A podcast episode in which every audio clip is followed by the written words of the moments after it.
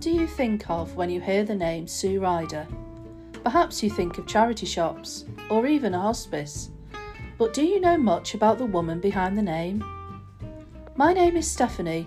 Join me to find out more about the enigma that is Lady Ryder of Warsaw, otherwise known as Sue Ryder, in a new podcast, Never Standing Still, starting in 2024 to mark what would have been her 100th birthday.